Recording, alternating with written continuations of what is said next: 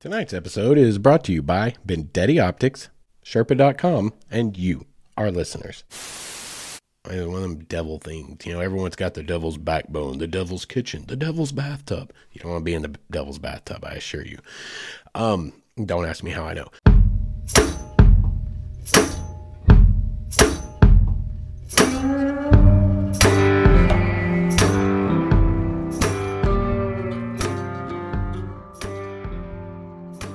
Is up, all of you wayward souls, and welcome back to the Wayward Stories podcast. Wayward Stories is the podcast where we tell stories of adventures in the great outdoors, in self discovery, um, our wanderings and our wonderings. And tonight, y'all, I assure you, tonight is going to be replete with stories of wanderings and wonderings. If um you looked at the the title of the episode, you saw that uh it, it may it may seem at first glance that it's uh, not going to be on topic for anything outdoor related, but I assure you, much to the opposite. It is going to be the exact opposite of that. The whole episode tonight is going to be about basically the last four years of my life adventuring all over the Midwest, the Southwest. Oh my gosh, all over, all over. So it's going to be a good episode. But first, before we get into that, I just wanted to say that right up front in the first like 30 seconds to assure you we are going to be on topic tonight. So so don't run off. Um, and we're just going to do a very very short bit of housekeeping, and then we're going straight into it. We're going to talk for a long time tonight. Most likely. Um, but housekeeping. In the last episode, I used the word cathartic wrong. Okay. I just need to clear that up. I caught it. Um, I used cathartic and catharsis in a manner that was rather procedural, just doing some procedural things that your soul finds very soothing. That is the incorrect way to use catharsis. Catharsis is actually defined by an intense outpouring of emotion that results in the same thing, basically a soothing of the soul, but it's like an ugly cry or maybe having a rage fit in the backyard and beating up a big you know, teddy bear or something, whatever it takes for you to get whatever's inside out, and it needs to be of intense nature. I'm sure it's kind of a subjective definition, but essentially, ugly cry is probably a good one. Have a good ugly cry, then you have done something cathartic. That is a catharsis to make you feel better. I used it incorrectly, and I just wanted to clear that up because I am a big proponent of precision in speech. Say what you mean, mean what you say, and know what the hell you're talking about when you say it. I did not last week. I used it generally. It got the point across. It was the only word that felt right to use at the time, but it was incorrect. On top of that, I also noticed listening on my way in from the Lou the night before last, when I just got back. On my way back in, I thought I'll listen to the episode that's about to drop. You know, it's like two days before drop. I'll listen to it on the way back in. I've got a six and a half hour drive and I'll just chill. You know, I haven't heard it in a couple of weeks and it's been out of my mind for a couple of weeks. And sometimes, you know, do a little proofing like that. Come at it with fresh ears and see if you're still putting out stuff that's halfway decent. And I listened to it and I caught a place where something happened and I coughed. I typically catch those like whenever my voice starts to get dry, my throat starts to get dry, I will feel it coming on and I'll find a normal, like a natural break point, like a natural stop point in the, the, te- like my narration, so to speak, or whatever I'm talking about. And then I will stop, I will cough, swallow, get all the weird, ugly mouth noises out of the way that I can in like a 30 second little break there. And then I'll move on. And then I cut it out later. I missed one first time in 45 episodes I missed one, and it was in the last episode. It about gave me a heart attack. I was like, crap, I have to get home. I have to like re upload this into iMovie. I have to clip that out. And I was like, you know what? No, F it. No, you don't. You got too much going on in your world.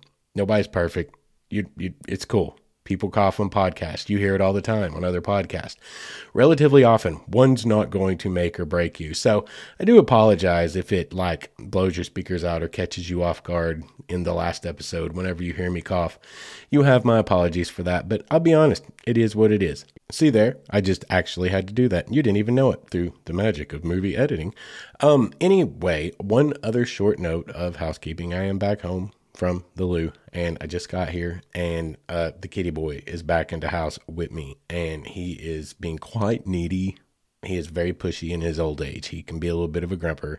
So you might hear some yowling in the background. He's been roaming around under my feet for the last few minutes as I've been setting up to go here and biting things like cords that he shouldn't. He's letting me know he's unhappy that old dad went out of town for two weeks.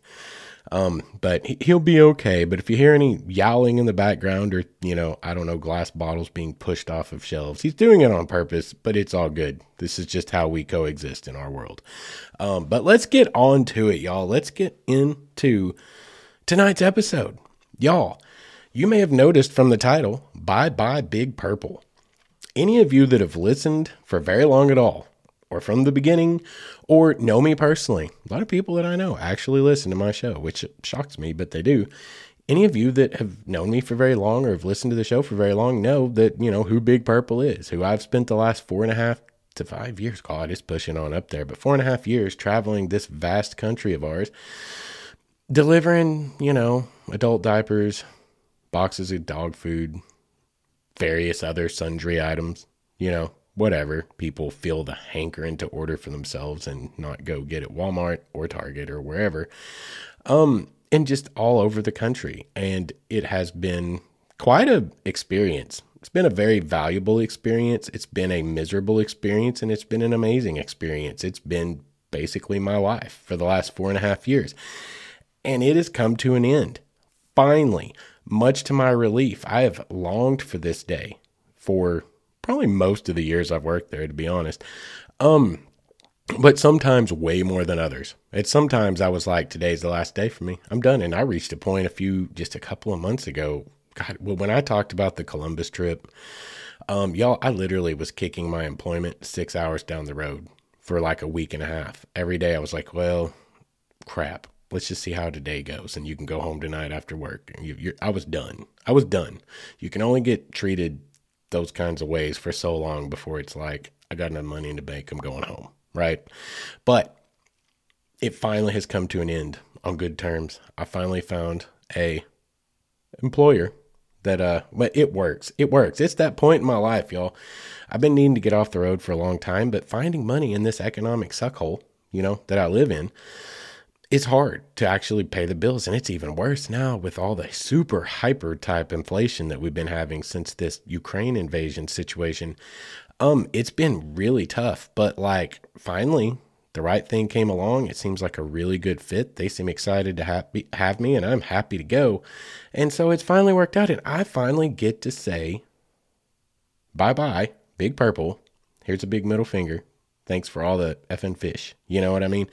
So, this is a big life event for me. Tonight's episode, y'all, is probably going to be really long.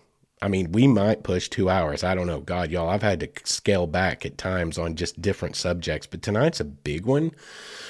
And there's a lot to talk about. The reason I said right up front, don't run off, don't be scared away by the title, because we are going to talk about traveling tonight. We're going to talk about all the places I've been, the things I got to do there. I'm going to give you some insights to things you should do when you go there.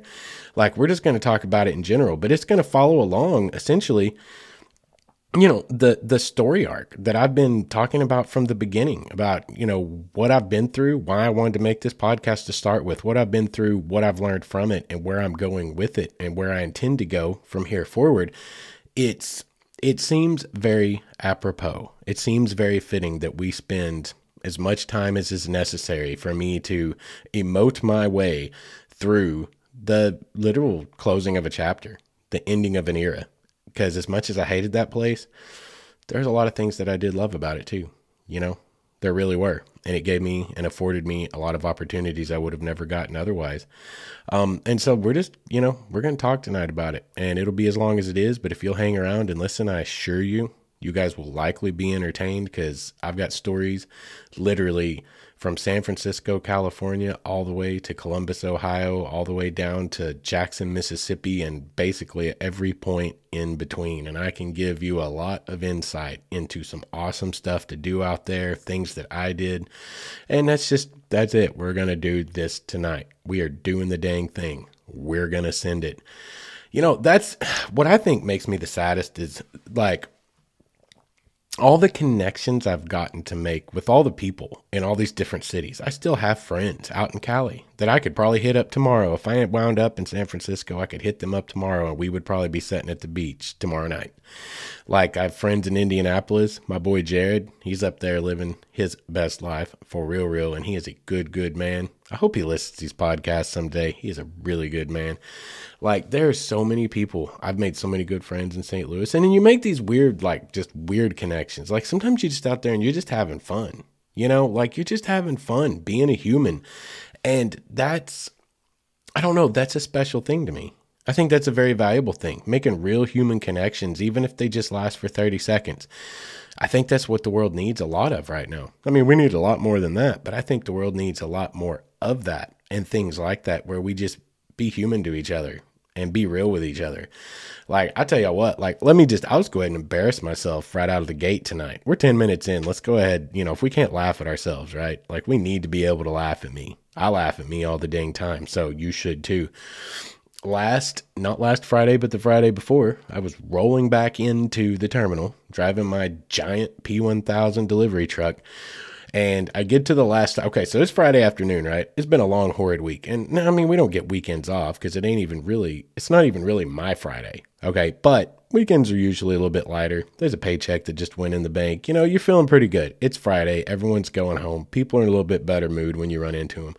I'm baking down the interstate, you know, doing 76. Those, I can say that now because I'm no longer employed there. Those big P1000s, they're governed at 76. And I assure you, if you see one on the interstate, you can pace it. That's how fast they're going. You just put it in the floor. Long, long as you can keep your foot there, you're rolling. And I'm rolling down the interstate, both doors open, listening to this awesome radio station up there in St. Louis. It's called The Arch, and it's like all over the place, y'all. I think it's 106.5 or 105.6, one of the two, but it's all over the place, right? I've been listening to the radio a little bit more here lately because that station's pretty awesome. And it was totally 80s weekend, is what was going down kicking off on Friday, and I'm rolling back, right? I'm flying back into the terminal. I hit the ramp. I've been rocking out the whole way. And of course, it's Friday at like five o'clock, roughly, 5:30, something like that. And what's on the radio? What's the arch playing? It's Friday, it's the end of the work week. It's around five o'clock. Well, we're listening to Dolly Parton, nine to five. Well, I'm over here sitting at this stoplight, both doors open, totally just dead to the world around me. I'm just on my way back to the terminal. I'm done with this. Sitting at the off ramp, stoplight, holding us up. So I'm over here, dead stop, doors wide open. Swear to God. And I'm like, working nine to five. What a way to make a living. And I look over because something catches my eye right out the corner of my eye. And I look over it, and there's probably about a 12 year old girl sitting in the passenger seat, her mama's car, with a window down, with a cell phone pointed at me. Y'all, I'm probably TikTok famous on some 12 year old's TikTok or Instagram or something somewhere up there in St. Louis. But like, so I was like at this moment of like, it, it made me start laughing. And I was like, okay, I can either be embarrassed or I can lean into this. And I chose to live in the moment and lean into this. So, you know, went right on into whatever the next pickup of the verse was, you know, barely getting by. Yeah. And they loved it. They were having a great time. And it's just those little moments. Like I made a fool of myself, but you know what? I didn't because they were enjoying it. Make fun of the FedEx dude. He's having a good time today. See, the world's not all terrible all the time.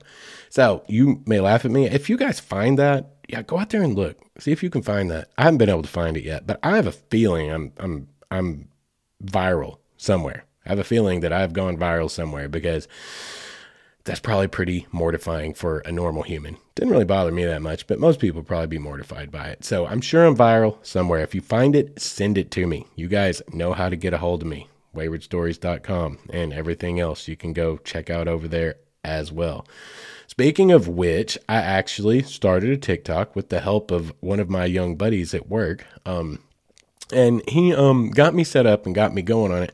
And i am going to start using it. Right now there's not really anything there but i haven't been on any trips since i've started and i've been really busy doing this whole college thing. Y'all i'm taking intro to psych right now on top of like two other things two other classes that are going on and working and coming home it's been busy it's been busy, but I am. If you do, t- if you're on TikTok, if you, see that's how old I am. God, that that does suck because I ain't trying to be that old guy. If you do TikTok back in 1906, we didn't have the TikTokity, you know, whatever. But if you have a TikTok, go find me. I have one now, and I will be utilizing it. And I think that I will be able to utilize it for hilarity. So that will be coming soon. Anyway, so that's the saddest part to me is is missing out on some of the connections that I've gotten to make because I've like made friends all over the United States, quite literally. And a lot of them have become close friends to me. Like, and I feel like I've grown exponentially as a human being in the last four and a half years. I truly have on many levels, but just what the opportunities that traveling afforded me that much and being able to live somewhere, kind of live a childhood dream of how awesome would it be to live in these different, completely different kind of socio cultures, you know, subcultures within the US for six months at a time or whatever. That's essentially what I've gotten to do. And it was everything I'd ever hoped it could be like getting to know people, getting to live their life, getting to to know everything that kind of goes on in their little worlds and their societies, and they're all completely different. But in that, there's also like the recognition of we're all completely the same. That's I think the greatest lesson I've learned, and I think one of the themes that will prevail in tonight's episode is for all that we are different, we're all identical. Like good grief, our diversity is our most common trait like we are all so incredibly unique. And that is the one thing that makes us all alike. It's kind of a little paradox, if you will. But it's true. Like we are just all different. But at the heart and the core of everything, what really matters is what drives us, which is basically usually just like safety, security, you know, prosperity to some degree. But I use prosperity not as like, hey, yo, let's get rich or die trying, but more like enough to pay the bills and, you know, not be running from creditors all the time. Like we all essentially just want to live and be happy and like chase some dreams, you know? We just want to make connections in the world and carry on. And that's what drives everyone in every culture, every society, everywhere. And you get out in the United States and you get around and you live places, you find out like, whoa, y'all are really different than me, but you're not different from me at all. And it helps you to break down those barriers of, I mean, certain I guess, biases that you may have inherently, just like, say, living most of your life in one particular area. I mean, you run into that all the time. Like, God, you know, I mean, on really silly levels, but it's truly still something. You know, if it's just like, oh, all those people that like that football team are stupid, or all those people that live on that side of the imaginary line between our two states, which actually absolutely delineates nothing. We're all the same completely we're all even related for God's sakes. But those people, well, they's inbred. You know what I mean? All that stuff's so dumb. It's so dumb, but it pervades. It pervades. And the more that you go, the more that you're exposed to, the more that you see and learn and meet other people outside of, you know, peer groups or even just social demographics that you are the most used to, you just, that's what breaks down those walls is realizing, yo, that person that I had nothing, no idea about what kind of human they were, you know, they just human just like me. They hurt, they're sad about missing their daughter. They're, they're just identical circumstances. And that's what I think makes the world a better place in the end honestly.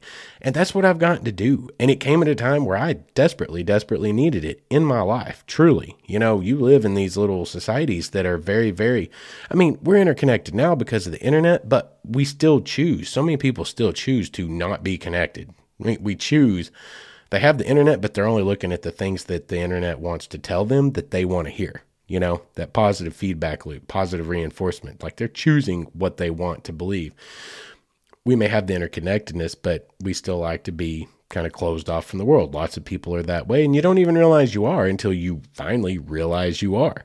And, you know, I was within a very small peer group. We've talked about it before that had a very, very narrow worldview. And again, get your socks rocked out of that. And the brainwashing starts shaking off, and you're out there going, oh, yeah, this is who I always was. I'm really glad to see that this is actually the way the world really is, which you always thought is really true. And now like, here's the proof of it. It's a great thing. It's a great thing. And that's what we're going to talk about tonight. So, anyway, when I started with FedEx, it came at a time of actual incessant need, right? I had just gone through this big traumatic thing we've talked about so many times. And because of just the nature of what life had led to that point, I owned my own business that I had given up and traded off most of my work to friends of mine that worked in the same field that I worked in to help to take care of my mother and raise my daughter. You know, my mother was dying in my house. We talked about that a little bit. That's one of the hardest things you'll ever do is help someone you really, really love pass on to the other side. You know, she was in the final stages of a seven year battle with breast cancer. And because I owned my own business, I had the flexibility to pass my work off to people that I trusted and liked and and respected in my field of work. And, you know, ended up with a lot less work, but that you know, it's what I did when it wasn't my turn to take care of everything during the day or whatever. So, when the big cataclysm came down, I wasn't going to support myself with what little work still remained at the end of all that. You know, I was still trying to rebuild from after mom had finally passed, et cetera, et cetera. And uh, you, you're not just going to like do that overnight. So Big Purple came along when I needed it most, and it kind of saved me. But it's kind of funny because it was kind of a narcissistic type of saving. It, it saved you in the way of it's like, hey, here, is a codependent? Is a toxic relationship really? We were talking about that. One of my coworkers and i were talking about this is like a toxic relationship really. We need them in like a codependent way because we need to pay our bills but we don't really need them. We just need something from them and they abuse the heck out of us because they know how badly we need them. So anyway it came along and this narcissistic narc empath loop started me working with the big purple and it really saved me, but it also tortured me in so many ways. But it gave me this opportunity to get out there and start traveling. And the first place I got to go, we've talked about it in the past, but like this opportunity to go to California and work, to go out there in South San Francisco and that, that area just south of the bay, that cannot be understated in its importance in my life. It was of immense immense importance in my life. Um, because it really gave me the opportunity to, hey, I mean, it couldn't have been a better place either. Y'all, I've seen a butt zillion freaking cities in the last four and a half years since I went to Cali, but there could not have been a better first one to actually go to. It truly provided me with this little, I don't know, this like closed eco loop that I lived in, you know, for a month at a time for three months. Go out there a month, come back for a month, go out there for a month, whatever. And it was like living in a vacuum and just getting to go and do after work was over. And even at work, even at work was amazing, y'all. Like you're driving around these neighborhoods, like they have they have trailer parks out there. Like they for real legit have trailer parks. But they are not trailer parks like you and I think of trailer parks. I assure you.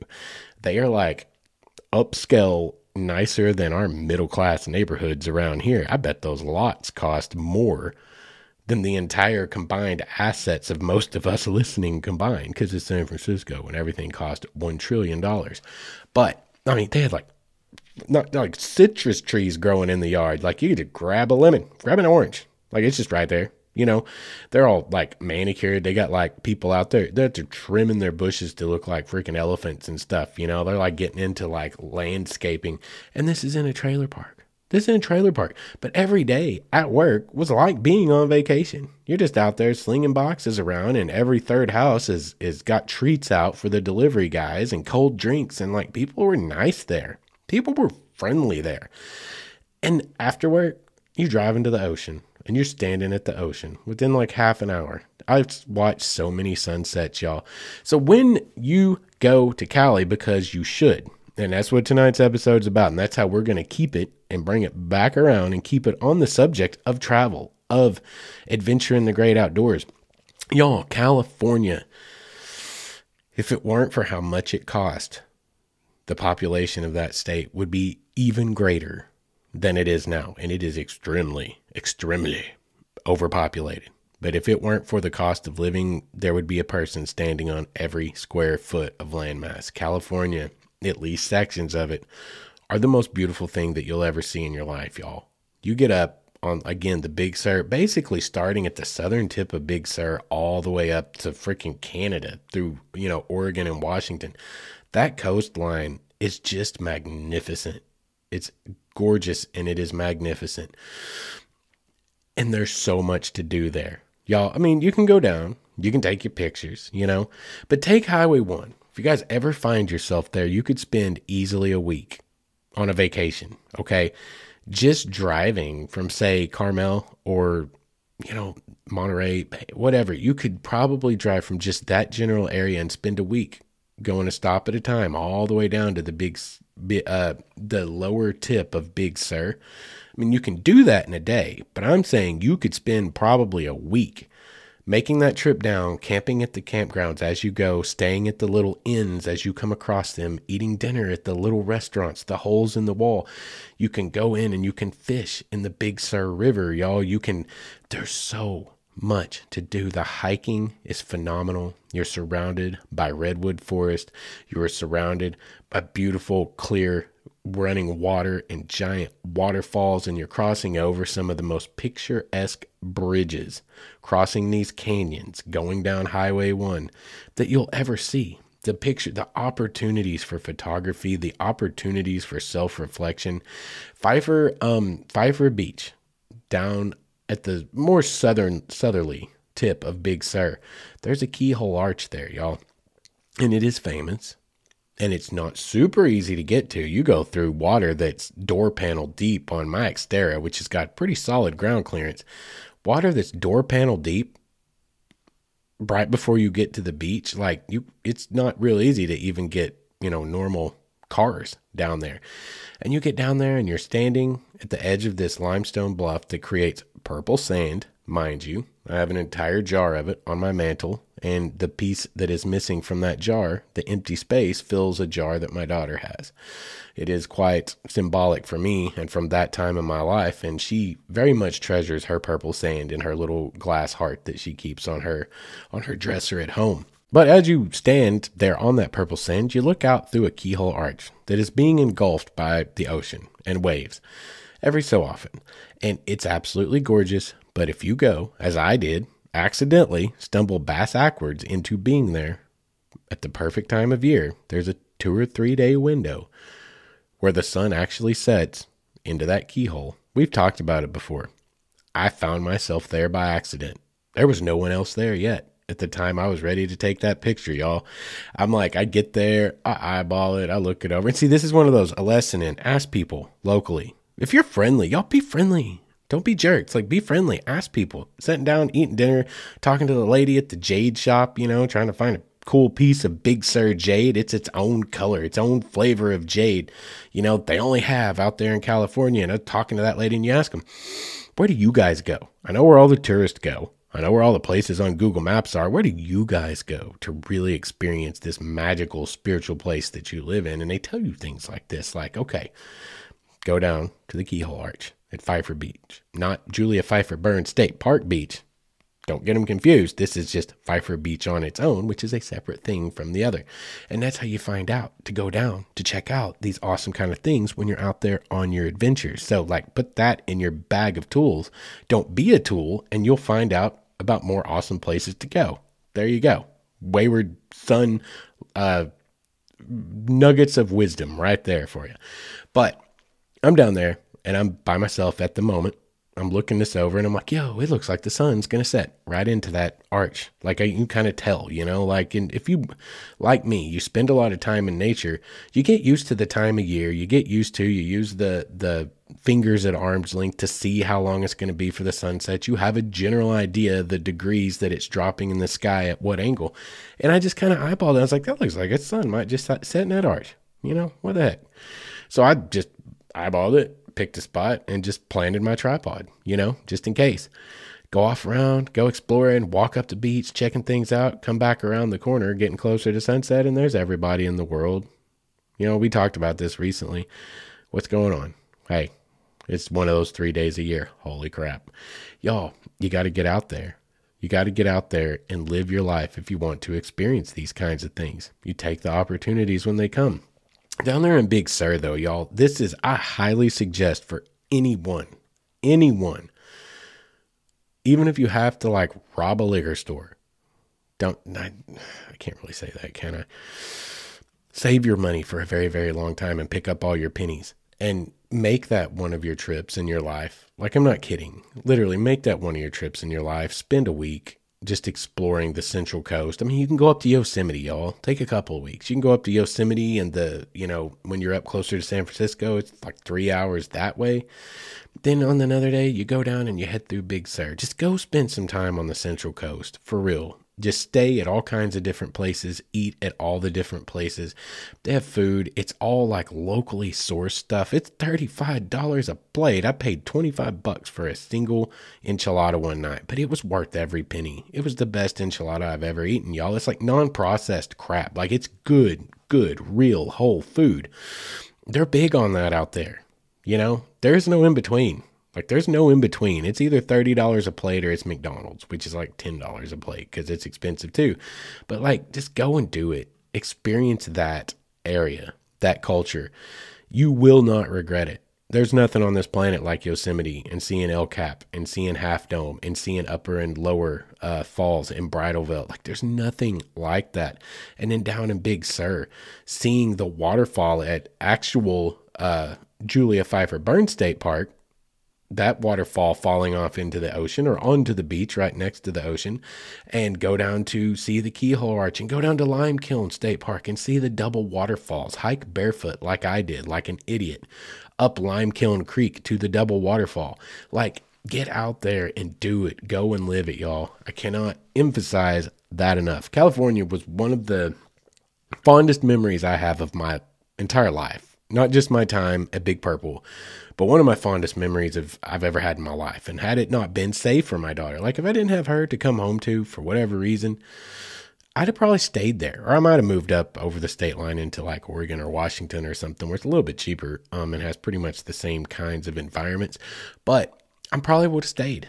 I probably would have just stayed. I loved it that much. I loved the culture, like I told you guys in previous episodes that was one of the most inclusive and mutually respecting places I've ever been. People have far more respect for each other and they're far more quote unquote lenient. They're far more unbiased. They're far more unbigoted. In general, people they just let people be and they don't click up nearly as profoundly as they do in other parts of the world. It just doesn't really happen there. Um, I mean, it does, blanket statements again. I know you can never encompass everything. Yeah, there are still people there that are jackwads, but they're just not that prevalent. In general, people are just chilling together, man. Everyone's getting along and just kind of mutually respects each other. And they like kind of base their friendships more on if, if they just like each other as people, not what they look like, what they believe in, or, you know, just what even their general preferences in life are. They don't split up based on who went to college where and which football team they support. That's not really a thing there so much. People get along. It's almost, it's almost, y'all, it's weird. It's almost like hanging around adults. It's crazy.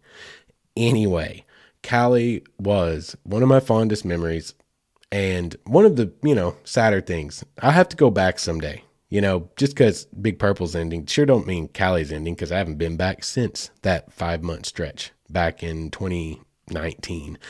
Um, but we do need to go to a commercial break we have 32 minutes now. We've been talking incessantly and we've still got lots more, y'all. We got lots more to talk about. We're going to talk about the upper Midwest. We're going to talk about the South a little bit and some cool things to do down in those places. Y'all are going to get a lot of trip ideas out of tonight, for real, real. There's a lot of cool stuff to talk about. So hang around for, you know, about a minute and a half or so. Listen to this ad from our sponsor, and we will catch you right on the other side of the break. What is up, all of you wayward souls? I want to tell you guys about our newest sponsor, Bendetti Optics, a brand based right here in the good old US of A, Portland, Oregon, to be exact. And I bought my first pair of Bendetti sunglasses about a year and a half ago and fell in love with them so much so that I got online and ordered a couple of more pair. And when I did, there was a small shipping snafu, an order fulfillment snafu, and I got on the phone, gave them a call, and guess what? I get a call back from who? One of the big men themselves, right there in Portland, from the top of the chain, have a great conversation, and we end up starting this great relationship we have. They more than made right the little snafu that occurred. And I am now a huge proponent of them because I can tell you from personal experience, they are good people. And they're trying to compete with the big boys out there coming in at a price point of about $40, but using the exact same frame material, TR90, and the same polarization process as the big guys. As it turns out, something I think we are already probably knew in our hearts, when you buy big name sunglasses, you're buying a big name, not necessarily any more quality than you can get somewhere else, like at Bendetti Optics. They have 29 different styles They have multiple polarization options for whatever climate you happen to live in. And they back it up with like this lifetime guarantee that if your dog eats your sunglasses, it doesn't matter how you break them, send it back in with a check to cover shipping and handling, and you're golden. You got a new pair on the way. These guys are truly trying to do it right, and they have this philosophy that a really good pair of sunglasses should not cost you so much that you are afraid to wear them. And I think all of us outdoorsmen can relate to that. So if you guys, like me, are very practical and like to get more bang for your buck and wear some great looking sunglasses, check out BendettiOptics.com. That's B E N D E T T I optics.com. Or you can go over to Instagram slash Bendetti Optics. And that I highly suggest, whether you buy a pair or not, just to check out the cutest pupper you'll ever see modeling sunglasses. Once again, that's BendettiOptics.com. And make sure and let them know Wayward Stories sent you. And welcome back. Thank you guys for supporting our sponsors. Thank you for coming back after the break. Um, and please do, please do support those sponsors. Means the world to us. And make sure, if you do, you let them know the old Wayward Son or Wayward Stories that they sent you over there. That helps us continue relationships with those sponsors. You know, it tells them that, hey, I actually get value from sponsoring this guy. Somebody out there listens to his like neurotic ramblings. Anyway, let's get back into tonight's show. One thing I should have talked about a little bit, we'll go ahead and do it right here, is the desert southwest. Okay. I drove through it like, what, six times? Out there and back three times. And I chose to every time. I could have flown every time. We've talked about that before. I could have flown every time and I didn't want to. It was cheaper for my boss for me to drive and I wanted to drive because every time I went, I was able to build in a couple hours, and you know, you gain hours when you cross those time zones. Time zones, you actually gain a couple hours, whatever. I mean, it's still hours you're out there driving. It's 29 hour drive from Fort Smith, Arkansas, to San Francisco, California, or Morgan Hill, rather specifically. But every time you go, you're gaining hours, and you're you're taking all these things into account. Because me, I'm an opportunist. Y'all, I'm gonna drive right by the, Grand Canyon. Y'all, I'm gonna drive right by the Painted Desert. I'm gonna drive right by Petrified Forest you need to do that. Okay, here's another one. You could just take, I mean, you could take probably months to do this, and I may very well do it. One of these days when I get old and crotchety, like, I would love to just spend months in the desert southwest. Guys, you know, there's so much you could do up in Utah and Bryce Canyon and all of those kinds of places. And me, I, I love history. I love um, paleo cultures like Chaco Canyon, Canyon de Chelly. There are so many places with so many ancient um, peoples, well, ancient artifacts. You know, there's a lot of archaeology out there. There are a lot of great places to check out. I love the desert personally. A lot of people don't care for it. I don't know why, because driving through it to me was gorgeous. That was one of the things I heard the most from people around here like, you're driving out there? I hate that drive out towards Bakersfield because you do basically drive 40 all the way to Bakersfield and then you hook up the 5 or the 101 or whatever up to um, San Francisco after another six hours or so. But like, I, what are they looking at? What are y'all looking at that think it's an ugly drive?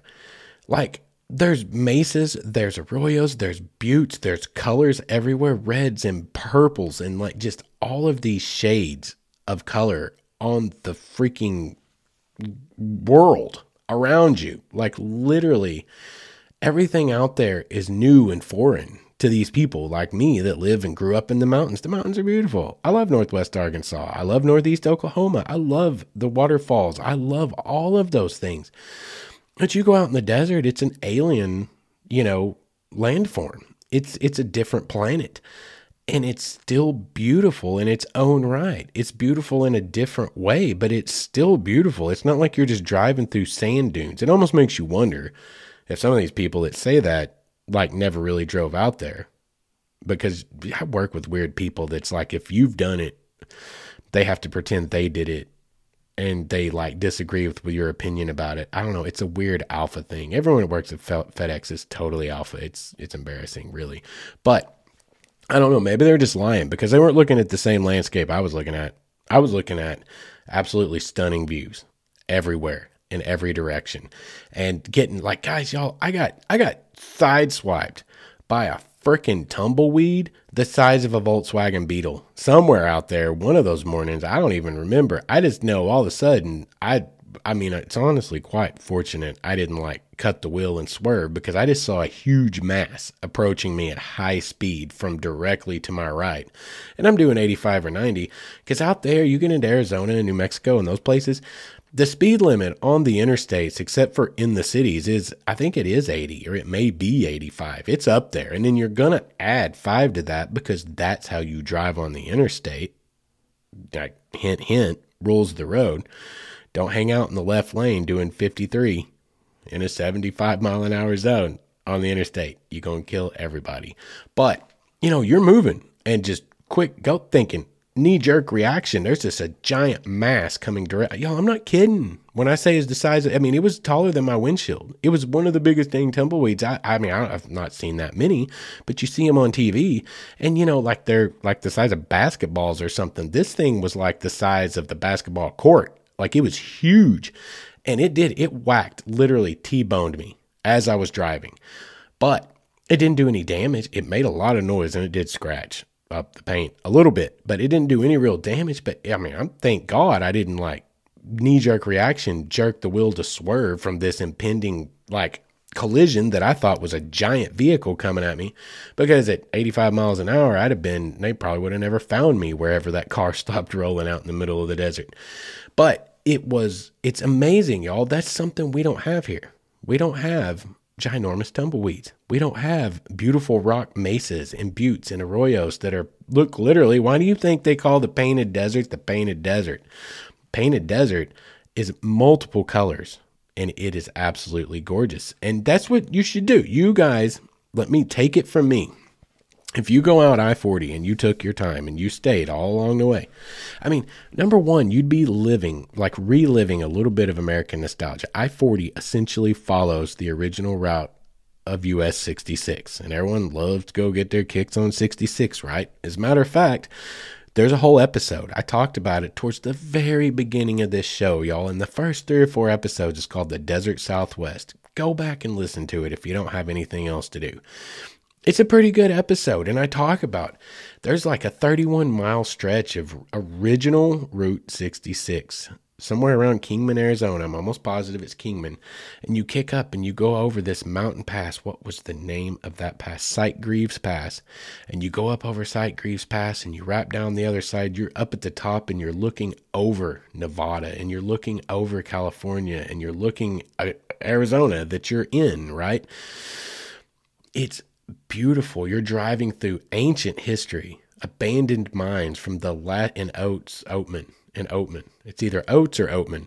And it's like the last big gold rush that was west of the Sierras or whatever in the modern world, like in the US history. It's the most recent gold boom. And like this stuff's scattered all over the sides of the like hills and the mountains that you're driving through as you come into this little town and there's like a little gas station. It's closed, but it's like preserved and well kept. That's right up towards the top of your drive, and it's it is historic, nostalgic Route 66 in its glory. It's a 31 mile stretch of it, and you just jump off at 40 on 40 from 40. Sorry, at like Kingman, I think, and you go up over this mountain pass and you come down the other side and you land in basically Needles, California.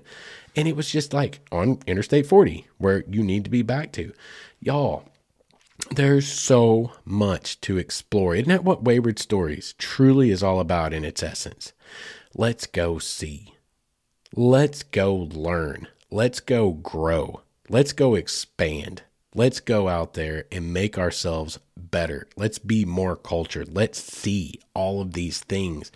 Going out there and exploring the desert, y'all, you will be exposed to so many of the ancient indigenous cultures, for one thing. Everywhere you go, you go up into the petrified forest, you can learn a whole lot about the ancient peoples that inhabited the area and the archaeological sites. You can walk through and around and see the petroglyphs that they left behind hundreds and hundreds and hundreds of years ago all the while going over to look at the petrified forest and see giant trees that have become stone and are colored. They're like, they literally are like basically almost gemstone colored. They're purples and blues and all these different hues. The desert is is magical, y'all. It's an amazing place. And there's so much to do there in Santa Rosa, New Mexico. The Blue Hole, giant underground aquifer comes out into like this big blue hole. I mean, it's it's aptly named the blue hole. And you can swim in that dude. At least you could. COVID may have changed some things. When I was there, you could hop in, but it was really cold. And I did with a couple of people. We're back to the things that I'm going to miss about Big Purple. As much as I am so happy to be giving it the big middle finger, was the people you meet on these little adventures I would get to go on. And I believe it was Kayla and Samantha is who I met and they're a couple that travel the world. They do a van life thing. They've got a big YouTube channel with a lot of people that follow them, and it was me and just them. And I met them that day. I started following them on YouTube. They never followed me back, by the way, ladies. But they are really cool. I took some pictures for them because, like, one, and I don't remember which was which, but one of the other was trying to goad the other into jumping into the icy waters of the blue hole, and she wasn't having it. And so then I showed up and she used me. She was like, You can't not. Look at this guy. He's over here. You got to now. And I was like, Hey, I'll tell you what, if you will, I'll take a picture of you with my camera while you're midair. And if you got like a business card or I can give you my email address, I'll send you the picture of you j- jumping in mid flight or whatever. And that's exactly what we did. And they're really cool people. And those are those little things, the kind of people you meet out there living the same kinds of outlook on life that you kind of have. And those connections are so important. They're so special. To me, they're special. Maybe they're not special to you, and that's fine. I don't judge you for that. We're all different. It takes all kinds, but it matters to me and I love it. And if you are similar to me and have any kinds of thoughts along the same lines, y'all get out there and go and live. Go and do it.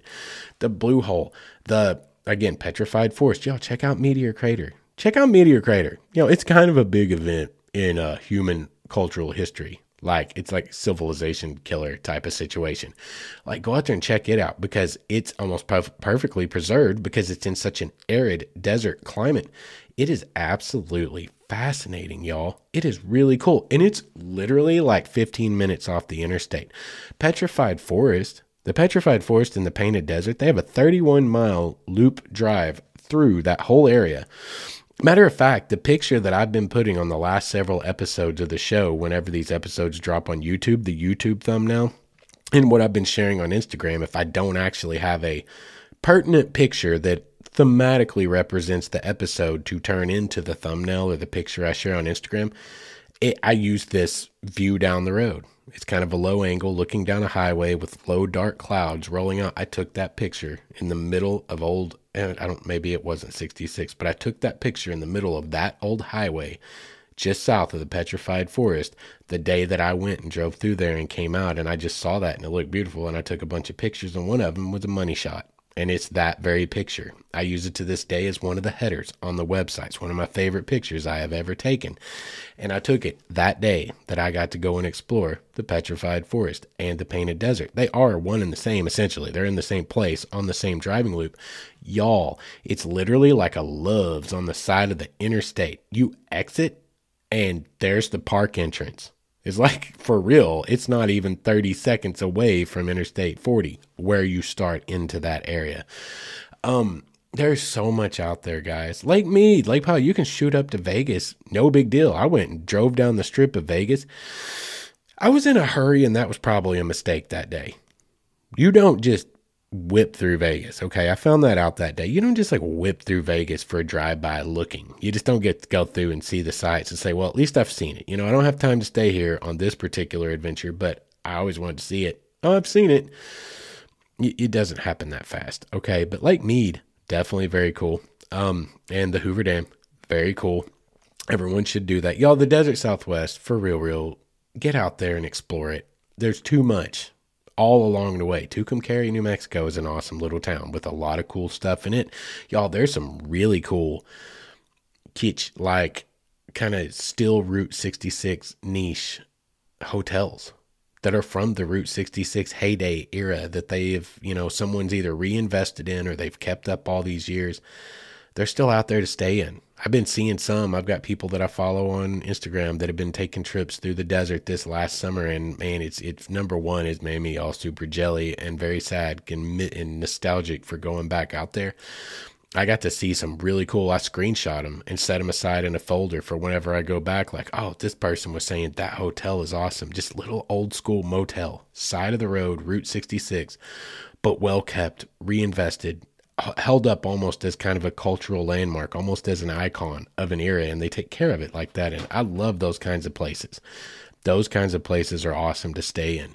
The Southwest, something everyone should do in their life, in my opinion, at least once, right alongside Big Sur, Central California, going up to Yosemite, north of San Fran, y'all. Highway 1 goes the whole length of the damn state. I think it goes the whole length of the freaking coast, all the way up into Washington and Oregon. It becomes a different name when it hits those other states, like a different number designation.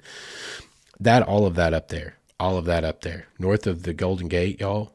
Drive across the Golden Gate Bridge, for God's sakes, and crank up get on YouTube and crank up the Full House theme song. I'm sure I'm not the first nerd that's ever done that or the last, but I certainly had a real special moment in my life driving across the Golden Gate Bridge, windows down, Full House theme song blaring, and not Fuller House theme song, Full House.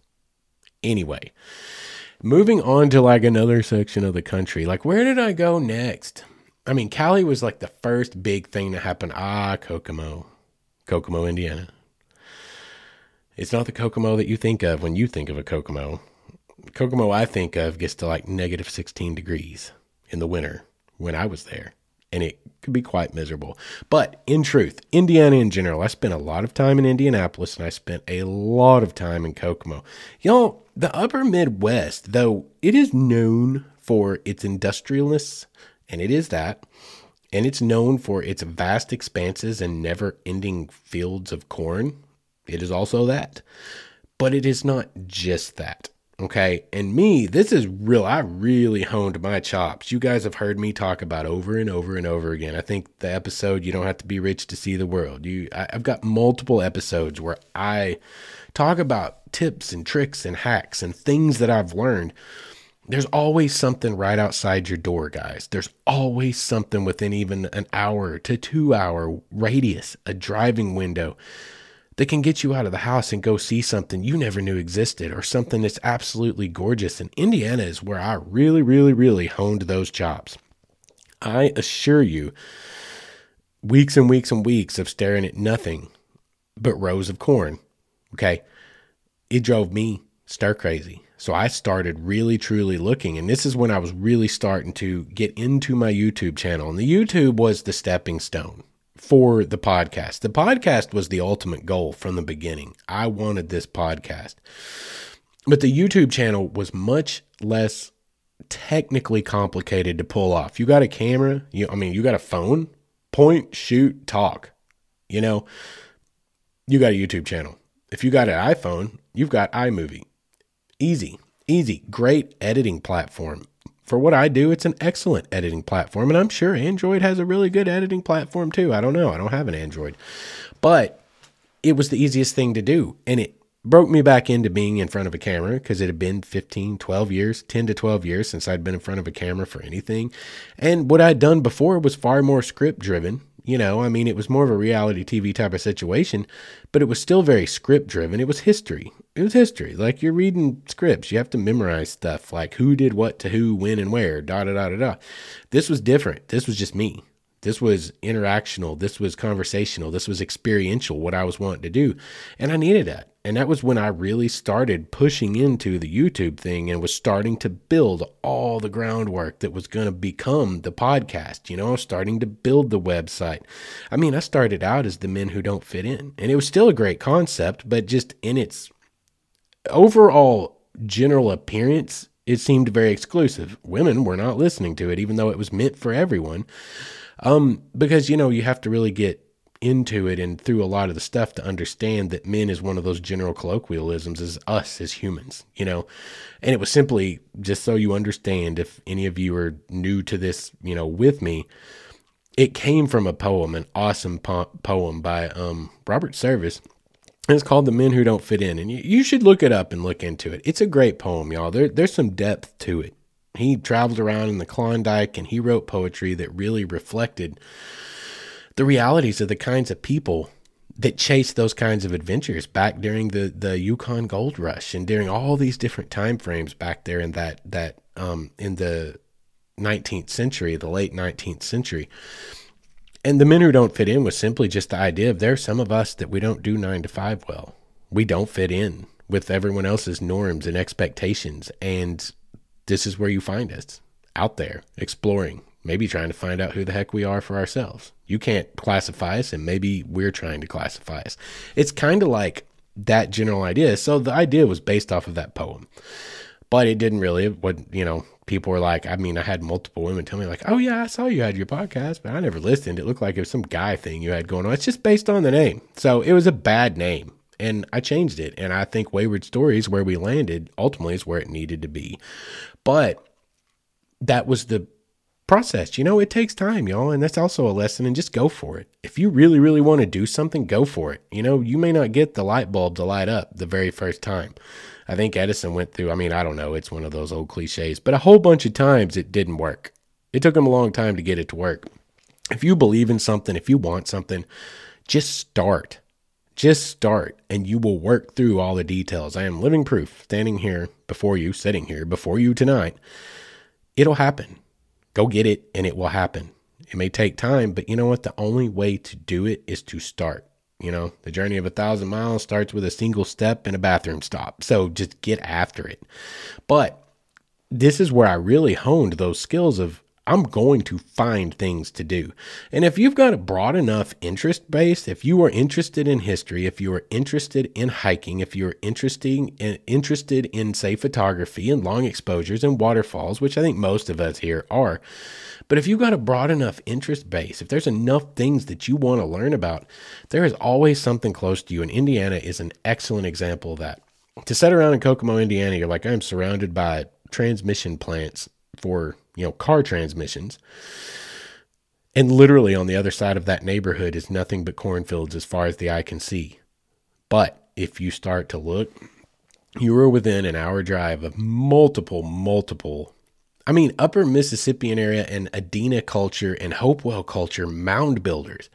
Y'all, okay, if you're into history at all or ancient indigenous, Native Americans and the mounds that they built all over the United States, if you are, well, especially, especially the Mississippi River Valley and the Ohio Valley, if you're into that at all, and you're in Indiana, you're surrounded by a lot of them. Like you're like within three hours of the Great Serpent Mound, which is a freaking UNESCO World Heritage Site in Ohio, y'all. It's one of the most famous earthworks done by ancient ancient Native Americans, like that we have. Like you'll see a picture of it, you'll know what I'm talking about. Google it. That's within three hours of you. The um God Moundsville, there are some mounds that come from a time so so ancient. They're not even particularly sure. They, they think it was the Adena or the Hopewell, but I mean it's like right there on the cusp of when those those cultures were becoming a different culture, and they got like a little woodhenge thing. They built this circular mound that lined up with the equinoxes. You know, uh, two thousand years ago. You're like an hour from that. And by the way, if you go over there to mounds uh, I think it's Moundsville, but if you go over there, or it's Anderson and it's Mounds State Park. That's right. Anderson, Indiana, Mounds State Park. If you go over there, treat yourself to the best hamburger you might have on the North American continent at the Lemon Drop Diner. It is old school, it is tiny. Apparently, Andrew Luck loved it when he was the quarterback for the Indianapolis Colts because he made that hour drive over there multiple times because there's pictures of him all over the damn wall like eating a burger, it's that's an awesome hamburger, y'all. Right there in Anderson. And like there was some great people. I was talking to the owner's daughter like for two hours that night. Like I was eating my dinner and she was telling me all about Anderson and she was like going to college over in Indianapolis and she helped out her parents on the weekends and that's why she was there running everything and those kinds of things are out there if you go and you find them and you talk to people guys you just start talking and find out like i was asking people locally where do you where should i go eat and they were like lemon drop lemon drop without fail go to the lemon drop y'all go check out the lemon drop if you are into hiking and beautiful landscapes and waterfalls Indiana actually has some. It's not all cornfields, y'all. Like that, because you know they had this whole thing. You remember the last glacial period when the giant glaciers covered half of North America? They gave us, you know, they left a few little, you know, presents behind, like Lake Michigan, Lake Erie, Lake Huron. You know, that was kind of a thing. It was kind of a big event in North American history, and it really, really terraformed the land in so many ways. You're just a couple of hours. If you're in Indy or even Kokomo. Kokomo is you know 40 minutes north of Indianapolis, but if you're in Indy or Kokomo, you're within a couple of hours of Turkey Run State Park. And um, oh, what's the name of the other one? Something about devil. One of them devil things. You know, everyone's got the devil's backbone, the devil's kitchen, the devil's bathtub. You don't want to be in the devil's bathtub, I assure you. Um, don't ask me how I know. But that's right there. Turkey Run State Park, and it's beautiful. And they have these valleys, and one of them, you heard about it in the um, hike back in time episode, you know, several ago. That's actually been quite a while ago now, but in the the hike hike back in time, talks about Rocky Hollow, which literally the environment within is basically completely pristine and preserved and and is exactly what the environment was in that area about 12,000 years ago. It is so cool. It is one of the most beautiful hikes truly, sincerely saying this. It's one of the most beautiful hikes I've been on, and it's situated right out there in the cornfields of Indiana. But don't let that fool you because you transition out of the cornfields into sudden hill country and you're into mountains and trees, and there's these beautiful creeks. I mean, maybe it's Turkey Run Creek. I don't remember the name of the creek. I could be completely wrong. Don't correct me if I am because I'm going to get enough emails that it is. Just save your email. Um, it's a beautiful little river creek thing that you walk across and you hike and you can go up into there. Is also a devil's ice box there. I can say that and it is super cool down in there. And then you have rocky hollow itself which is the thing that's like basically preserving the environment from 12,000 years ago. It's absolutely gorgeous. The rocky hollow hike is one of the most beautiful hikes i think i've ever taken y'all. And some of the best pictures that i've ever t- not ever taken but some of my favorite that i've gotten because when you're in there, y'all, it feels ancient. I don't know how to explain that, but it feels ancient. It's one of those places that actually, you know what? We could probably call that one of the sacred places that I talked about back around Christmas time. We could absolutely call that one of the sacred places. And it just now dawned on me that that's the case. Because it is, when you walk in, it feels different. It almost feels like it has its own memory. It almost feels sentient. It feels like it has its own memories. I mean, and I'm not going all off the deep end, deep deep end woo woo. I'm just saying it. I'm trying to describe for you in a way that you can maybe think about to just describe what it feels like. It's totally different. It's just one of those places where you're like something's different here.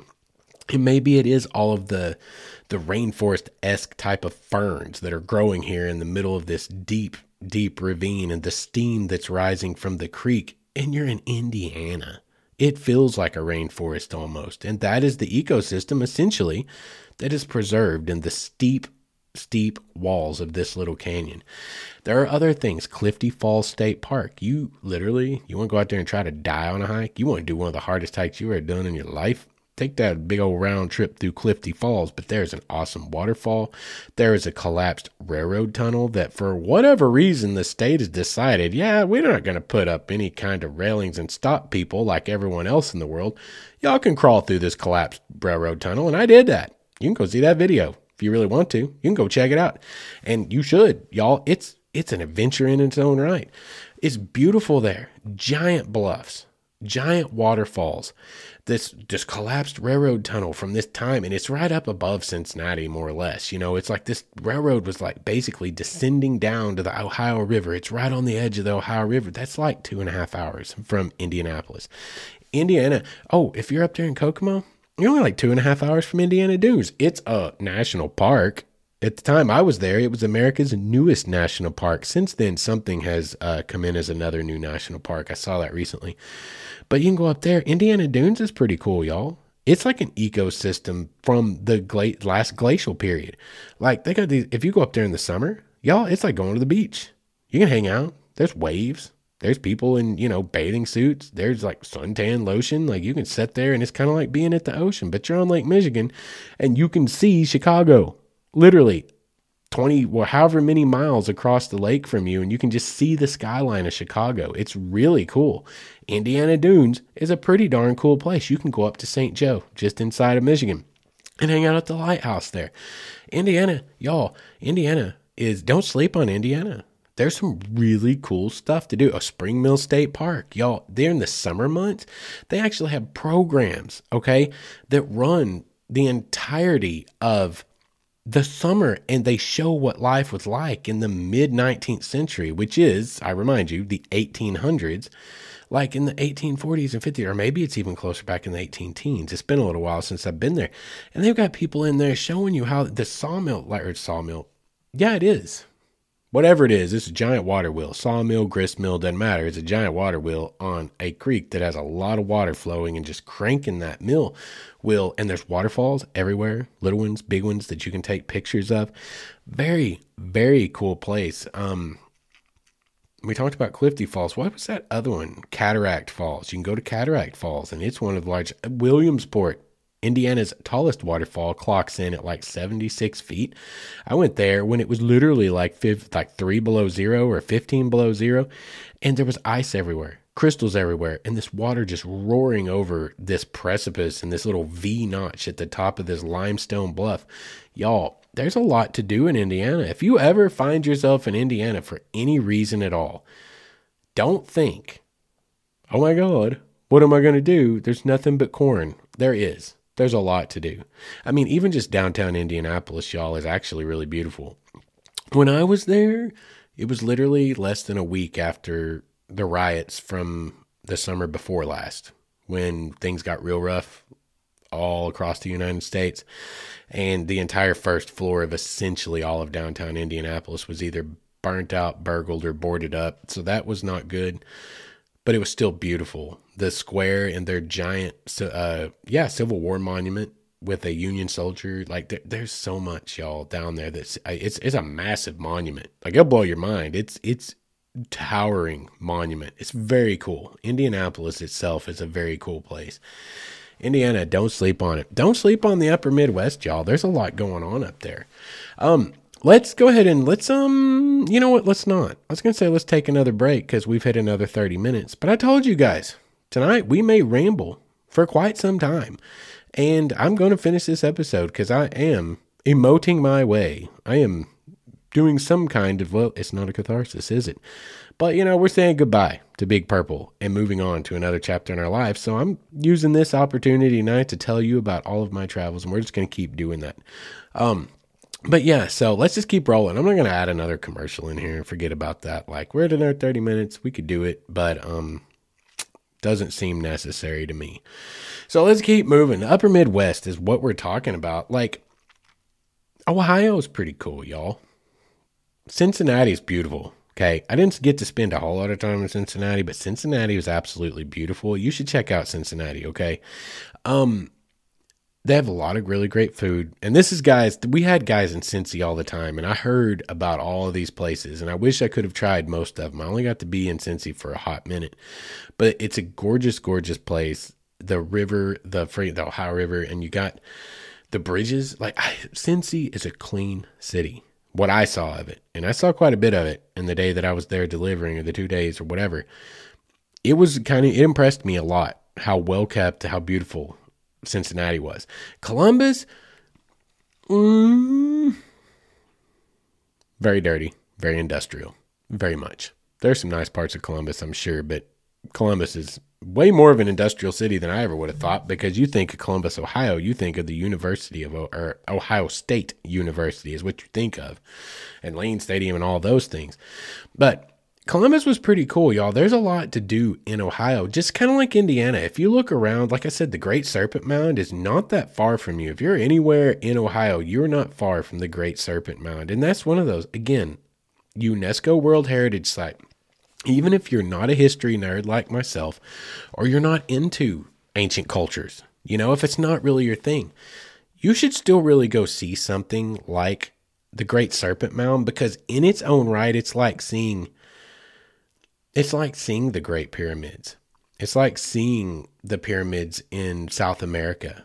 It represents a very significant, massive undertaking on the part of peoples who lacked the technology that we have to create such massive earthworks.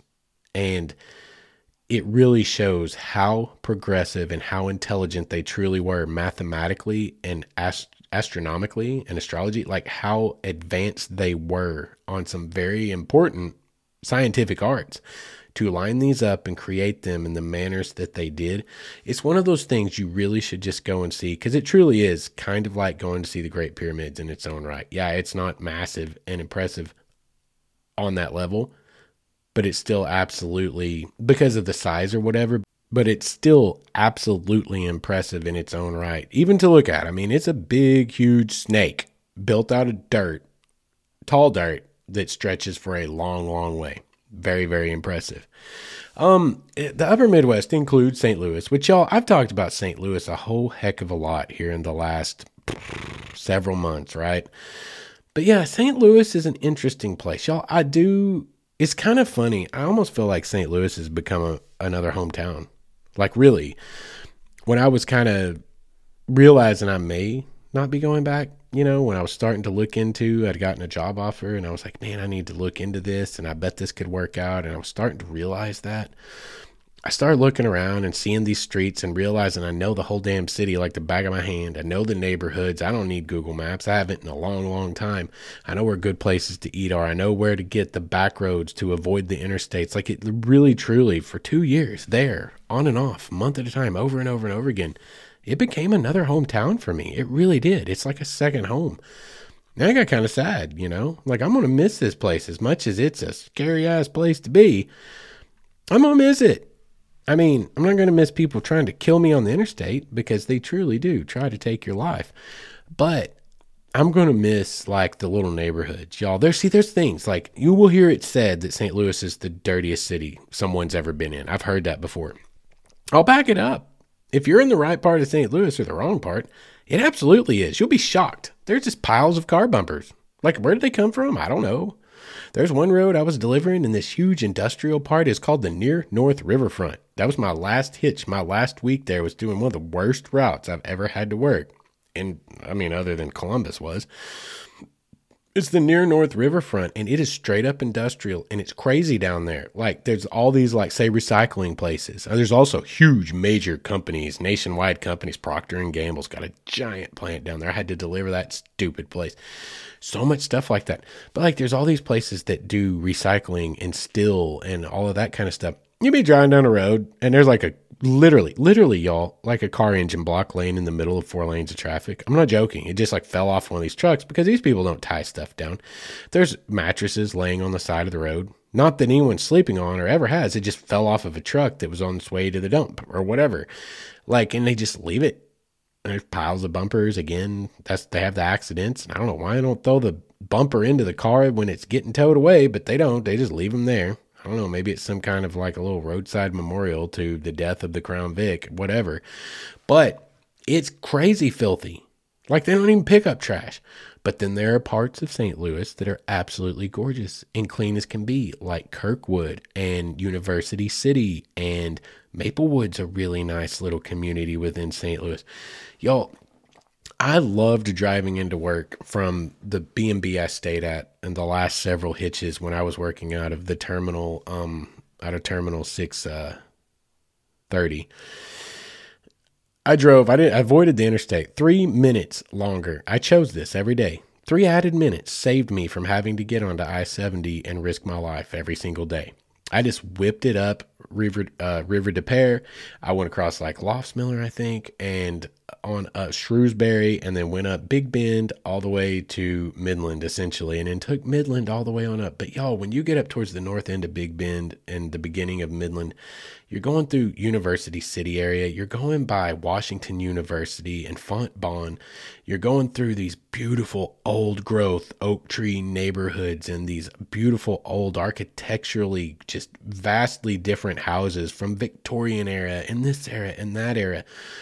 And it's gorgeous. Those neighborhoods are beautiful. It reminds you of what you would think of like I don't know what was a TV show that maybe we could all know and have seen and kind of gives you that sense of the American, you know, 1950s, the Americana view of a neighborhood with the giant oak trees. But you know what I'm talking about oak lined streets, beautiful old houses that people actually mow the lawn. Like, there's beautiful places, really, really awesome and culturally distinct and interesting places all over St. Louis. You know, Kirkwood, University City, Maplewood all come to mind. I'm trying to think. There was a few others.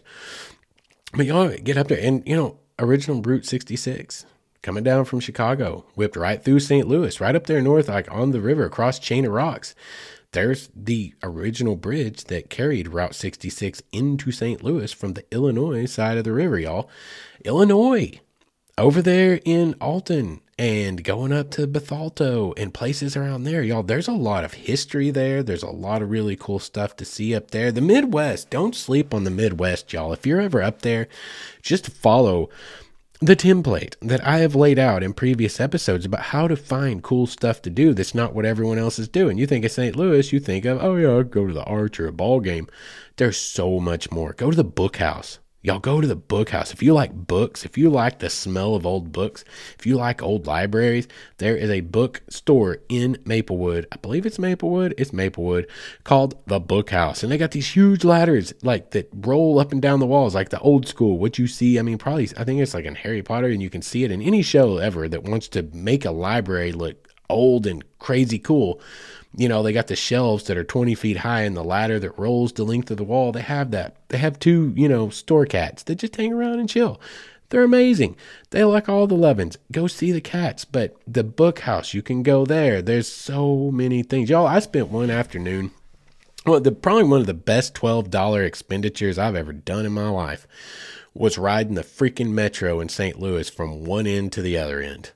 Just spend an afternoon just seeing the city from a train, riding the metro from one end to the other. I took it wherever it'd take you. Like it went across, I'm not even going to quote it. I'm about to go blank because there's the MacArthur Bridge, there's the Martin Luther King Bridge, there's the Musial Bridge. I know it's neither one. I don't think it's either one of those three, but you ride across one of the oldest dang bridges up there. Um, from I mean, it was that bridge alone was an architectural wonder in its time, and it turned St. Louis partially into the mega city that it became in its day because in its day it was like the capital of all that industry and stuff like it opened up because it was like that's why they call it the gateway to the west y'all that's what the arch represents. Like there's history behind most of the stuff that you take for granted and don't realize what it means. Usually it actually means something quite significant and if you look into it tell you a little bit about the history and that history will tell you a little bit about where you can go on an adventure and things you can check out and the significance of them. So don't sleep on the Midwest. Don't sleep on St. Louis. Don't sleep on Indianapolis. Don't sleep on Columbus and Cincinnati. Y'all, there's a lot of cool stuff up there. Many, many things that you wouldn't expect. Like I said, Turkey Run State Park to me and Clifty Falls State Park in Indiana are two that come readily, readily to mind as man, I thought Indiana wasn't nothing but cornfields because I've been here all this time and all I've seen is cornfields. But no, like there's some of the most beautiful hikes you've ever seen some amazing waterfalls. You got to go look for them. So don't sleep on the Midwest.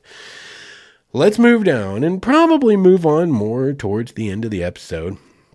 And let's go further south because I spent a little bit of time in the south, y'all. Mississippi and Tennessee. I spent a lot, quite a bit of time in Mississippi and Tennessee. Tennessee was cool. Jackson is where I was at. Now, Memphis, I was in Memphis for a minute. We worked West Memphis out of Olive Branch. Like, no, I don't. Like, don't. Don't ever do that. If you work for FedEx and they're like, yo, you want to run some contingency out of Olive Branch, your answer is no.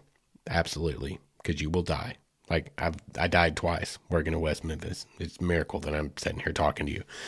Y'all, it for real is all the things you've heard. See, and you can't tell me, like, don't be like, oh, it's like if you're from Memphis, don't like get all mad. Don't get all butt hurt. Be like, oh, you just saying that ain't true. That yeah, it is true. Like I, you don't work down there.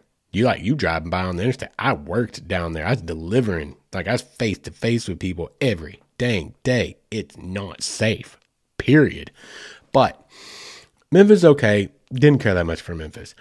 Jackson, Tennessee, interesting place. Um, it's really nice in Jackson but it's also really fancy. There are lots and lots of very rich people that live in Jackson because it is like a couple hours from Nashville. So a lot of the people, like recording artists and stuff, live in Jackson. But there's a lot of interesting stuff for you guys that like to hike, that like to fish, that like photography, that like to camp. Y'all, there are all kinds of parks. There are all kinds of hiking trails and rail trails. If you're into Civil War history, Parker's Crossroads battlefield, there's several Civil War battlefields really close to Jackson, Tennessee, within a hop, skip, and a jump anywhere you're in Tennessee. That's pretty much true of the South. But Tennessee is a very cool place. People there, pretty darn decent people. Jackson, Mississippi was interesting. When I was in Jackson, it's not it would not be fair for me to characterize Jackson, Mississippi in the way that I want to characterize it. I did not have a good experience there overall. Okay. But I was there during the very height of those riots. I mentioned that earlier when we were in Indy just a week after Indianapolis's riot. The reason we landed in Indy is because they pulled us out of Jackson because things were literally getting unsafe for us they're like, yeah, we can't be here. Like FedEx trucks are getting jacked and stuff. Like we're not, we, we're running contingency. We have choices. We don't have to stay anywhere we don't want to stay. And the boss said, yeah, we're getting the hell out of there because I, quite honestly, I don't think he cared for our safety. He just cared about having to pay our families when we died. You know, like that's what he really cared about. But they got us the heck out of there because it was not safe. Um, and that's a true story. That's not exaggerating. Literally, a corporate decision was made to move us away from there because there was no reason for us to be there and things were happening that were not safe for anyone to be around. But the three weeks I was in Jackson before all of that got really frenzied and crazy. I mean, y'all, y'all, I, you know, those medians in like four lane highways that they're not, you know, here in Arkansas, Oklahoma, you know, four lane highways usually interstate with a big grass median or whatever. You get into bigger cities those four lane roads literally might just be like normal 35, 40 mile an hour roads coming into a city because the interstates are their own system that are kind of external to all of this. I was on one of those kind of roads and they've got that big concrete median that's like what, six inches high? It's not just like a little curb you can jump. But I realized one night as I was coming back in off a 13 and a half hour freaking work day, I was pulling up on a lot of traffic stopped. I was seeing a whole lot of red lights and then I was starting to see a whole lot of people roaming through traffic, and some of them were hitting things with things that appeared to be baseball bats. And I looked, and I mean, I literally had a split second. You have to understand the reason this was a big deal. I was in a big purple truck.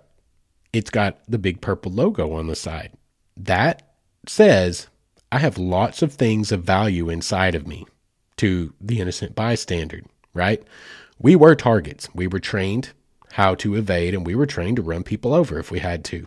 Don't open the doors at any cost because it's probably your life. Literally, that's what we were trained. And if you have to run people over, you run people over. You do not stop, you do not get stopped, and you don't unlock those doors or open it at any cost. I had a split second because I was literally pulling into the traffic that was starting to bunch up, like as all this was starting to occur ahead of me, right? And I look over and I see that there's a gap on the other side, going back the other way because the traffic on the other side has been blocked by this group of protesters out there in the street. And so I looked, and there was a split second before the car in the fast lane, I was in the second lane, came up on me, and I literally just cut the wheel. I ramped. I'm sure that I ripped the front end out of that. I ramped that curb at probably 35 miles an hour. Somehow didn't. Didn't pop the tires, didn't destroy the ARs. I probably did actually, to be honest. But it rode me for the next couple of days before they pulled us out of there, and you know it still worked. But I did. I hopped. I barely, barely, because I saw it coming. Quick goat thinking. Got the heck out of there, and it was a tight window. I almost that window almost closed, and I was almost sitting in that traffic in a dang wagon that was advertising, I'm full of valuable things. It was scary moments. It was scary moments. So I don't want to characterize Jackson and how it was, but the other two or three weeks before it got to that point it was really, really cool, guys, to be completely honest. Like, there's a bus station there that has got a lot of retro design and it's got a whole lot of like the neon. It's like a Greyhound. It's like a Greyhound bus station. And it's really cool. It's really famous locally. Their old state building is really cool if you're into history. What I suggest for those of you out there like me who like the outdoors, who like the backcountry and stuff like that, this isn't so much backcountry, but this is the kind of drive that you would enjoy taking the Natchez Trace National Parkway. Like, y'all should check that out. It's an NPS administered national parkway. And I found out to my embarrassment that you're not supposed to drive commercial vehicles on it. They're prohibited. I actually finished my route one day an hour and 45 minutes north of Jackson and had to go all the way back to Jackson and I looked over and I was like, well, look at that road. That road makes a straight shot all the way to Jackson. It was the Natchez Trace. And I was like, that's perfect. I like that kind of drive anyway. It's a scenic drive. It's a designated scenic drive by the national parks or whatever. I drove it all the way back in and I couldn't figure out why the heck everyone in Mississippi was flipping me off as I drove by. I could not figure that out for the life of me. And then, like the next morning, are giving me dirty looks and waving her hands, shaking her fist. And, you know, I saw actually quite a bit of that. I was like, what the hell? Man, people up here, that the guys that were doing this, that failed these routes before we came in to save them, they must have been doing a really bad job. Everybody hates Big Purple here. And I get back the next morning the terminal, I'm loading my truck. I'm telling someone about that Natchez Trace Parkway. That's awesome. And they're like, you drove your delivery truck down it? And I was like, well, yeah. And they're like, it's prohibited for commercial traffic. You're lucky you didn't get like a thousand dollar ticket. I was like, oh, that explains all the middle fingers, doesn't it? That explains all the irate people, no, doesn't it? So, anyway, I did go back and drive it again in my personal vehicle, a longer stretch of it, because the day I went and checked out the Nanih Waiya Mound, and this is something else Native American mound, Choctaw people their origin story comes from the Nanih Waiya Mound. And it was something to me because I have Choctaw heritage, a wee bit, but some. And it's something we've always been taught and has always been important to me. So it was like when I was there and I realized that was like an hour and 40 minute drive from literally a part of me, true part of my lineage, a part of my history, a part of where the people way back, some of them that make up who I am genetically right now, came from like, yeah, I'm going there. And it was awesome. And it's a pilgrimage everyone should make, even if you're not Choctaw. You should just go see it because it's a really special place down there. And you can drive a huge chunk of the Natchez Trace National Parkway. And know, I think that's a road trip anyone should take. It crosses the whole stinking state of Mississippi, and I believe it starts in Tennessee, or you could say terminates in Tennessee. They probably argue about that colloquially locally. This is ours you just have part of it in your state. I'm sure they do that because everyone does that everywhere. It's just part of living. But it is a cool, cool drive, y'all. It's a beautiful drive, something I think everyone should check out. Um, in Mississippi, ah yes, LaFleur's Bluff, LaFleur's Bluff State Park in Jackson. Y'all, they made it a state park. Apparently, it didn't used to be. I had people comment on my YouTube video about it. Um, it's got a little bit of cool hiking, but it's got some great photography, y'all it's swamp stuff. We got cypress trees, you got Spanish moss. Very, very cool place right in the heart of a big freaking city. Jackson, Mississippi. Go check it out. If you're ever down there, just go and check it out. Um, and get you some great pictures, man. It's a great place. And it's also right in the heart of the city. You can't even really hear the interstate. You can't even really hear society going on around you. It's it's it's amazing how much nature deadens that sound acoustically how much trees and moss and all of the overhanging foliage how much it kills that sound and how isolated you can feel right in the middle of such a huge freaking city. It's it's a really cool place think everyone should check it out. Kentucky, went to Kentucky for a while. I can't miss Kentucky. I only got a few days in Kentucky, but I loved it there. I was in Lexington. You guys, that was something I talked about recently, so I won't beat it to death. We're probably getting close to winding up the show for tonight. Kentucky was really awesome also the things about Kentucky where you're starting to get into almost foothills that are going to eventually get you to going up into Appalachia. You're not really, it's not really a part of Appalachia, but it's becoming far less plains and it's becoming far more hilly. There's a lot of beautiful forest there. There's a lot of beautiful rivers there. I mean, we talked about Transylvania Probably, maybe if it had, if it had held on long enough. I mean, if old Danny Boone, like he had a big old name, if he had just a little bit more sway, we might have 51 states in the United States, and one of them be Transylvania. There's that kind of stuff, amazing history all over this country, right there in Kentucky. Kentucky was beautiful. Lexington was beautiful. The parts of it that I saw, their downtown, I was so sad when they pulled me out of Lexington and sent me to Columbus because I had not yet had the chance to fully explore their downtown, but Lexington downtown is a gorgeous place. Like, I think the moral of all of this story is, you know, I mean, tonight I tried to keep it, and I maybe went even too far into just about travel to try to keep it on topic for all of you peeps. What I wanted it to be for me was was a remembering a nostalgia, a trip of nostalgia as I process the fact that I'm turning the page and moving on to a whole new chapter of my life, one that I have longed for and one that I now, you know, I'm very excited for can't wait to do, but also just kind of dealing with, wow, I really got to do a lot of cool stuff thanks to this thing I hated so much. And it goes back to the story we've been talking about. When life gives you lemons or hands you lemons, that was one of the recent episodes and one of them that I'm real happy with. It's one of my favorite episodes we've put out there. It's all about that paradox. And that's what you're, you know, we're kind of learning, guys. It's what I'm kind of learning. This life, very, very seldom that everything's going well. You know what I mean? All at once. And that things are just pretty smooth sailing. Yeah, I mean, if you're loaded with money, it tends to be a lot easier.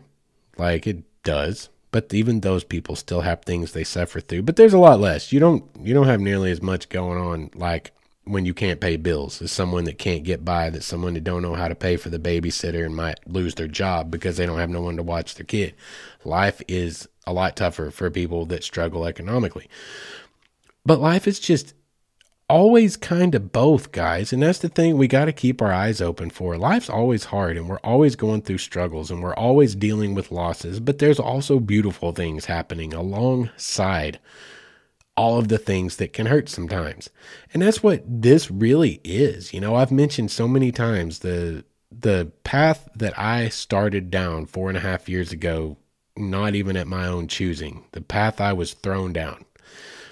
It sucked a lot but it's one of the best things that ever happened to me. And I've always, this is a part of the wanderings, or the wonderings part of the wanderings part of this episode. It's always kind of perplexed me how the best thing, or how the worst thing that ever happened to me could also somehow be the best. But it truly has been in almost all aspects. And this really sums it up really nicely. Big Purple, in and of itself, was a horrible job for the most part. You want to talk about being exploited? don't have no dignity, y'all. You don't get to have dignity. Like, you're not allowed to have any self respect or dignity. Like, if you show them that, they're just going to try to embarrass you. They're going to try to make you quit. Like, they'll make you hate your life. That's true. I don't have to worry about it anymore. I can say whatever I want. I'll sit here and spit truth at you all day long. One of the worst things I've ever done in my life was work for Big Purple. It's not the place to go. They don't even pay you worth of crap unless you can do contingency solely, which I was able to do and did make some money. That's what it came down to. Is like if I'm gonna get treated like this, I should at least be getting paid to get treated like this. Um, because it's a lot easier. You can do. I'll let you get away with a lot more if you're putting real big wads of money in my pocket. You know what I mean? But you're either gonna pay me well or you're gonna respect me. You gotta do one or the other. You can't get away with not doing both. And um, anyway, around it, it's been a horrible experience overall. But it was an incredible experience too. And that's the whole point. It can be both, guys. That's the lesson that I've taken from this last several years and this tonight, this episode, this, you know, chapter of my life. This, it's thematically representative of everything I've been learning for so many years now. It can be both. It can be awesome and it can be horrible. But in the end, we're still alive. We're still living and we're still gaining all of the experiences and down the road, it's a lot harder to remember the bad stuff and a lot easier and a lot more enjoyable, by the way, to remember the good stuff. And I think that Big Purple sums that up perfectly for me. And this has been a fun episode. I hope you guys enjoyed it. Very long. We got an hour and a half episode tonight. Easy. I probably could have talked for another half hour, but I'll be honest with you, my throat hurts. My head's starting to hurt. Everything dries out. I'm staring into this ring light that you guys can't see. It's much brighter. Like I've got the f stops down on this. What you're seeing, that's how you, you know, peek behind the curtain. Anything film or television, that's how you get good clarity. You blow it out. It's like the sun from where I'm setting, but then you stop it down in the camera so that you get the most light, but you get it down to a what's the word? A atmosphere that appears on the camera to be much darker than it really is. The sun's shining on this side of the camera and my eyes are hurting. It's been a long hour and a half of talking. So we're going to wrap it up. I thank you guys for sticking around and and humoring me as i walked my way down kind of i mean really it's not memory lane so much as i kind of worked my way through some kind of complex feelings about something that i truly hated so much for so long and longed for the day then I could say goodbye to it. and then dealing with the paradox of like, holy crap, there was some stuff you really loved about that you don't get to do anymore. That's going to be sad. But in the end, that's all I needed was to work through it because we're starting a new chapter with a much more stable life for myself. And that's going to be great for all of the college classes I'm taking. It's going to be great for me and my daughter more than anything. We're going to have so much more time together. It's going to be good even for you guys because I'm going to be, it's going to be far easier for me to make episodes and keep my mind where it needs to be with the job like I am now taking on. That doesn't require you to set on your pride every day, forget that you're a human, and basically go out there and do things that you wouldn't think a human body is capable of doing 14 hours at a time for 21 days straight, or 14 days straight, or it doesn't even matter. You guys have no idea how hard it is to be a delivery driver. Trust me.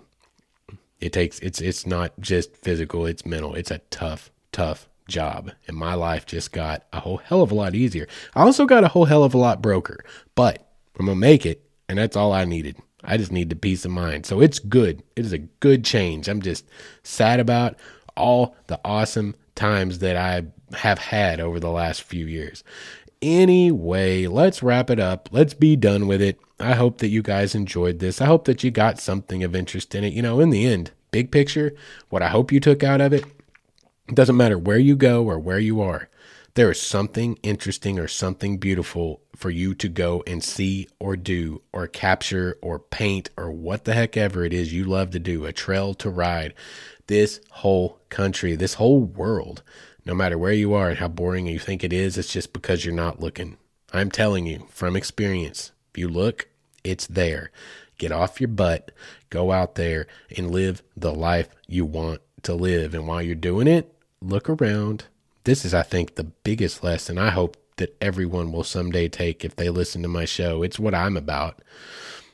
Make those connections, talk to the your waitress and your waiter at the restaurant. Talk to the people that you come into contact with at the visitor centers and the hiking trails and the river, the the trailheads. Talk to them, get to know them. Y'all, that's key to our whole world getting better is the more people we know and the more people different from us that we can see as human and not just little robots, some other group of people that we don't know anyone. As soon as you know them and see how human they are, Suddenly that wall disappears. And that's what this is all about. This should really be an anthropology con- podcast. I didn't even realize it. You know, it's just been me from the beginning trying to talk about the things I truly care about. And it just dawned on me recently the other day as I got into, you know, my college classes and am going down that road of chasing an anthropological degree. I going, Justin, you've been doing that on the podcast. This is what anthropology is. Let's see each other understand each other and see how we can take our knowledge of that and make it into a better future. That's what it's all about. How can we make our world a little bit better by learning about everything we've already done and everything we're doing right now? That's really what it comes down to. Any way around it. I have rambled and rambled and rambled, as I told you that I would, but it is time to draw this one to a close. I thank you guys for hanging around this long. If you want to get in touch, mywaywardstory at gmail.com. For anything else, waywardstories.com. There's also a contact form there. There are photo galleries. There are links to all of our social platforms except TikTok. I have not updated that yet, but you can find me on TikTok as Wayward Stories, and I promise soon I will be populating that as soon as I get to make some new material and get the time. Other than that, guys, you know, there's not a lot I've got to say. I hope that you will please take the time to rate, review, and subscribe wherever you are listening to this, or subscribe on YouTube. Leave a comment on YouTube. Y'all, if y'all got stuff to say, say it to me. I love interacting with you, even if it's critical. Let's talk about it. If there's something you don't like, tell me about it. I need to know so I can adjust it or tell you, sorry, that's how it's going to be. Get in touch with me. Anyway, you guys, I will see you again in a couple of weeks. I hope until then you have a great couple of weeks. Y'all go out there, see the world, live in the world, experience the world, and be good to each other.